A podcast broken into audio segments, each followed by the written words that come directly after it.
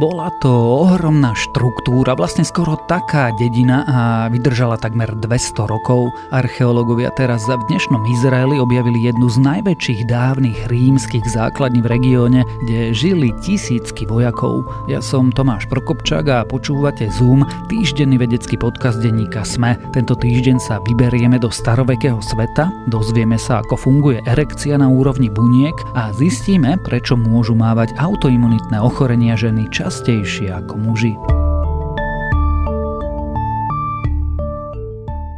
Pod rozľahlými pšeničnými poľami v Izraeli objavili archeológovia pozostatky významnej rímskej stavby. Pred viac ako 1800 rokmi tu stála jedna z najväčších rímskych základní v okolí. Žilo tu viac ako 5000 vojakov, ktorí patrili k 6. rímskej légii prezývanej Obrnená či Železná. V roku 52 pred našim letopočtom légiu založil Gaius Julius Caesar. Légie boli najväčšie jednotky rímskej armády, zvyčajne mali aspoň 5000 príslušníkov, ktorými boli prevažne rímsky občania. Šiesta légia obývala nájdenú základňu takmer 180 rokov, zhruba do roku 300 nášho letopočtu. Základy stavby objavili izraelskí veci na nálezisku pri starovekom meste Megido. Toto mesto býva stotožňované aj s biblickým mestom Armagedon, kde sa majú podľa knihy zjavení zhromaždiť vojska pri bitke na konci sveta. Celý tábor Légie má na dĺžku 500 a na šírku 350 metrov. Je jedinou rímskou základňou takých veľkých rozmerov objaveno v Izraeli.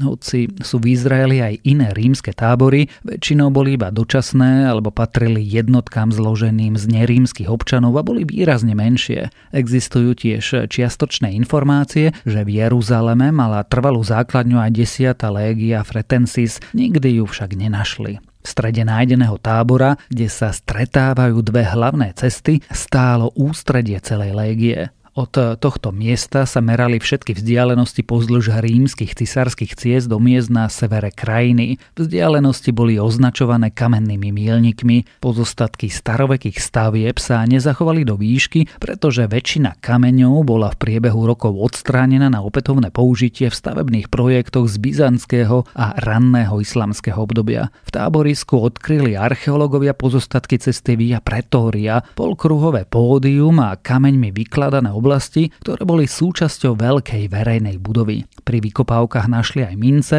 časti zbraní, črepy, keramiky a sklené údlomky. Najpočetnejším objavom však boli škrydly, niektoré boli označené razidlom 6. légie. Rímske zákony totiž vyžadovali, aby všetká keramika bola značená pečiatko výrobcu. Škrydly však v základni nepoužívali iba na strechy, dlaždili nimi aj podlahy a obkladali steny. Erekcia je pomerne komplikovaný dej. Ak ho veľmi zjednodušíme, dal by sa vysvetliť následovne. To porive telesa nasávajú krv, aj keď jej majú dostatočne veľa, priškrtia sa o tuniku alebo gineu, ktorá tvorí obal. To zamedzi krví, aby z daného miesta určitý čas odtekala, následne nastáva stoporenie penisu. Na úrovni buniek je však celý proces o mnoho zložitejší. Dokazuje to aj odborná štúdia vedcov z Karolinského inštitútu vo Švédsku, ktorú nedávno uverejnil prestížny časopis Science. Zisťovali v nej, aká je v celom tomto procese úloha najpočetnejších buniek v penise, fibroblastov, o ktorých sme doposiaľ vedeli len málo. Fibroblasty sú základné bunky väziva, mávajú vreteňovitý alebo hviezdicovitý tvar, výbežky a oválne jadro. Fibroblasty pomáhajú pomáhajú bunkám hladkého svalstva relaxovať. Vysvetľuje novoobjavenú funkciu buniek v texte na portáli The Conversation jeden z autorov štúdie, profesor Christian Göritz z oddelenia bunkovej a molekulárnej biológie v Karolínskom inštitúte. Experimenty robili veci na penisoch myší. Ožarovali ich modrým svetlom, vďaka čomu aktivovali fibroblasty. Následne sa ukázalo, že aktivácia fibroblastov pomocou svetla viedla k uvoľneniu buniek hladkého svalstva a zvýšeniu zvýšila prietok krvi. Vedci tiež dokázali, že počet fibroblastov nie je statický a určili signálne molekuly, ktoré regulujú ich počet v penise. Avšak pomerne rýchlo sa ukázalo aj to, že fibroblastov nemôže byť priveľa. Príliš veľké množstvo malo totiž negatívne dôsledky. Myši vykazovali erekcie trvajúce niekoľko hodín. Zodpovedá to bolestivému patologickému stavu, ktorý sa volá priapizmus a vyžaduje u ľudí návštevu nemocnice. Zároveň si vedci začali klásť otázku, či treba erekciu trénovať. Rozhodli sa, že u myši umelo zmenia frekvenciu erekcií. Podali im špeciálny liek, vďaka ktorému bolo možné jednoducho vypnúť a zapnúť erekciu. Špecificky totiž aktivovali nervové bunky v oblasti mozgu zodpovednej za erekciu. Vedci prekvapivo zistili, že počet fibroblastov v penise sa menil v závislosti od frekvencie erekcie. Zjednodušene povedané, čím častejšie boli erekcie, tým bolo prítomných viac fibroblastov a teda aj lepší prietok krvi. Počet nočných erekcií počas spánku s pribúdajúcim vekom sa znižuje. Odborníci považujú starnutie za jeden z hlavných rizikových faktorov erektilnej dysfunkciu mužov. Pri štúdii penisov starých myší odborníci zistili, že mali nižší počet fibroblastov v porovnaní s mladými myšami. Odhalili aj nižšie prekrvenie penisu. Jednou z interpretácií môže byť podľa vedcov to, že nižší počet erekcií v spánku ovplyvňuje počet fibroblastov. Štúdia tiež neobjavila žiadne rozdiely medzi mimovolnými a aktívne vyvolanými erekciami, pokiaľ ide o počet fibroblastov. Podľa vedcov by preto pokles nočnej erekcie penisu súvisiaci s vekom mohol byť potenciálnym cieľom pre budúcu liečbu erektilnej dysfunkcie. Ženy majú väčšie riziko ako muži, že sa ich imunitný systém vzoprie voči ich vlastnému telu. Vznikajú tak autoimunitné ochorenia, pri ktorých imunitný systém napáda zdravé tkaniva v tele kým pri roztrúsenej skleróze tvoria pacientky 60% všetkých chorých, pri chorobách ako lupus či Sjogrenov syndrom je ich až 95%. Lekári sa dlhé roky snažia prísť na to, čo presne spôsobuje tento nepomer. Môže za tým byť spôsob, ako ženské telo narába s chromozomom, ktorý má oproti mužom navyše. Výsledky publikované vo vedeckom časopise Cell sú zatiaľ iba predbežné, keďže testy prebiehali na myšiach, no môžu pomôcť pri vývoji nových liečiv, ale aj pri diagnostike autoimunitných ochorení, ktoré postihujú jedného človeka z desiatich. Lekári v súčasnosti rozlišujú viac ako 80 autoimunitných ochorení. Sú medzi nimi napríklad Bechterevová choroba, cukrovka prvého typu, celiakia, psoriáza, roztrúsená skleróza či reumatoidná artritída. Nie u všetkých je preváha žien, no platí, že 4 z 5 pacientov s autoimunitným ochorením sú ženy. Nepomer medzi pacientmi si počas svojej praxe všimol aj kožný lekár Howard Chang z lekárskej fakulty Stanfordovej univerzity.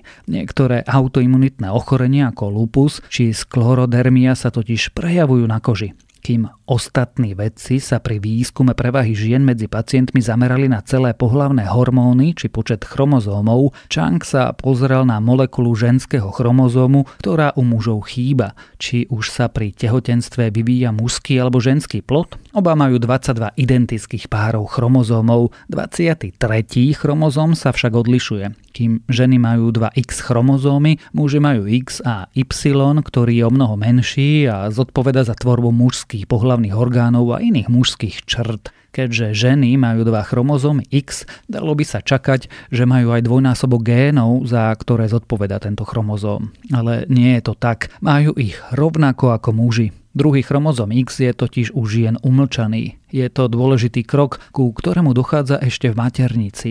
Ak by boli gény zdvojené, ženy by mali nadbytok niektorých bielkovín, ktoré by mohli byť škodlivé. Za umlčanie jedného z chromozómov zodpovedá molekula Exist. Stovky týchto molekúl prielňú na druhý chromozóm a zabrania mu vytvárať nepotrebné bielkoviny. Doktorovi Changovi napadlo, že proces umlčania chromozómu môže mať pre ženy aj nevýhodu. Pri výskume chromozómu X si Chang všimol, že mnohé proteíny zapojené do vzniku kožných autoimunitných ochorení pomáhali molekulám Exist pri ich práci v umlčiavaní chromozómu. Pacienti s týmito ochoreniami mali protilátky, ktoré napádali zodpovedné proteíny. Changovi napadlo, či u žien nemohlo viesť k vzniku autoimunitného ochorenia to, že sa pri práci existu ešte v embryonálnom štádiu vytvorili zhluky zodpovedných proteínov. Svoju hypotézu otestoval na laboratórnych myšiach, ktoré boli geneticky upravené tak, aby mali vyššiu mieru výskytu lupusu. Kým u samíc sa ochorenie objavovalo často, samcom sa nikdy nevyvinula závažná forma.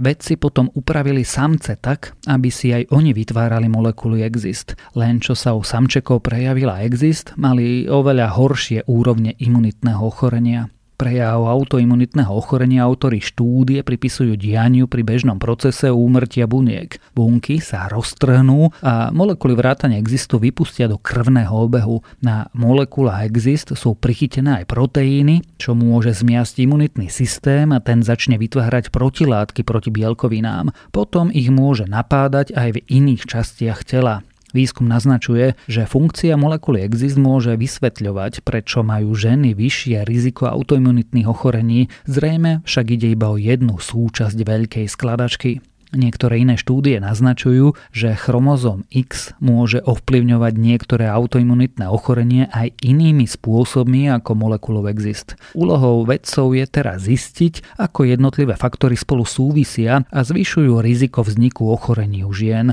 Objav však môže pomôcť pri diagnóze niektorých autoimunitných ochorení, čo niekedy trvá aj roky.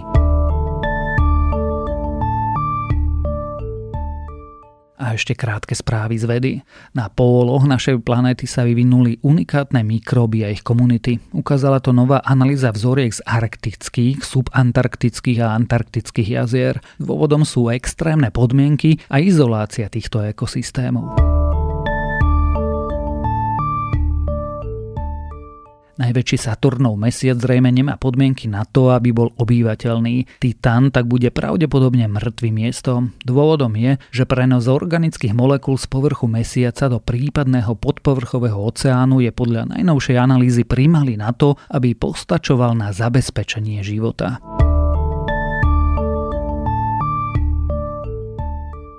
Pohyb niektorých galaxií by mohol naznačovať, že vesmír je mladší, ako si myslíme. Vyplýva to z pozorovaní pohybu niektorých satelitných galaxií obiehajúcich okolo hmotnejších skupín. Tiež to ale môže znamenať, že niečomu v pohybe telies vo vesmíre nerozumieme. Ak vás tieto správy zaujali, viac podobných nájdete na weboch tech.sme.sk a primár.sme.sk.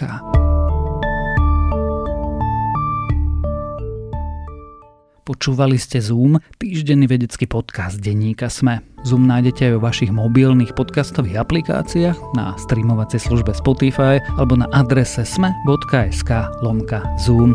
Ja som Tomáš Prokopčák a texty napísali Renáta Zelná a Denisa Prokopčáková. Za zvuk ďakujeme Adamovi Blaškovi a za postprodukciu Kristine Janšovej.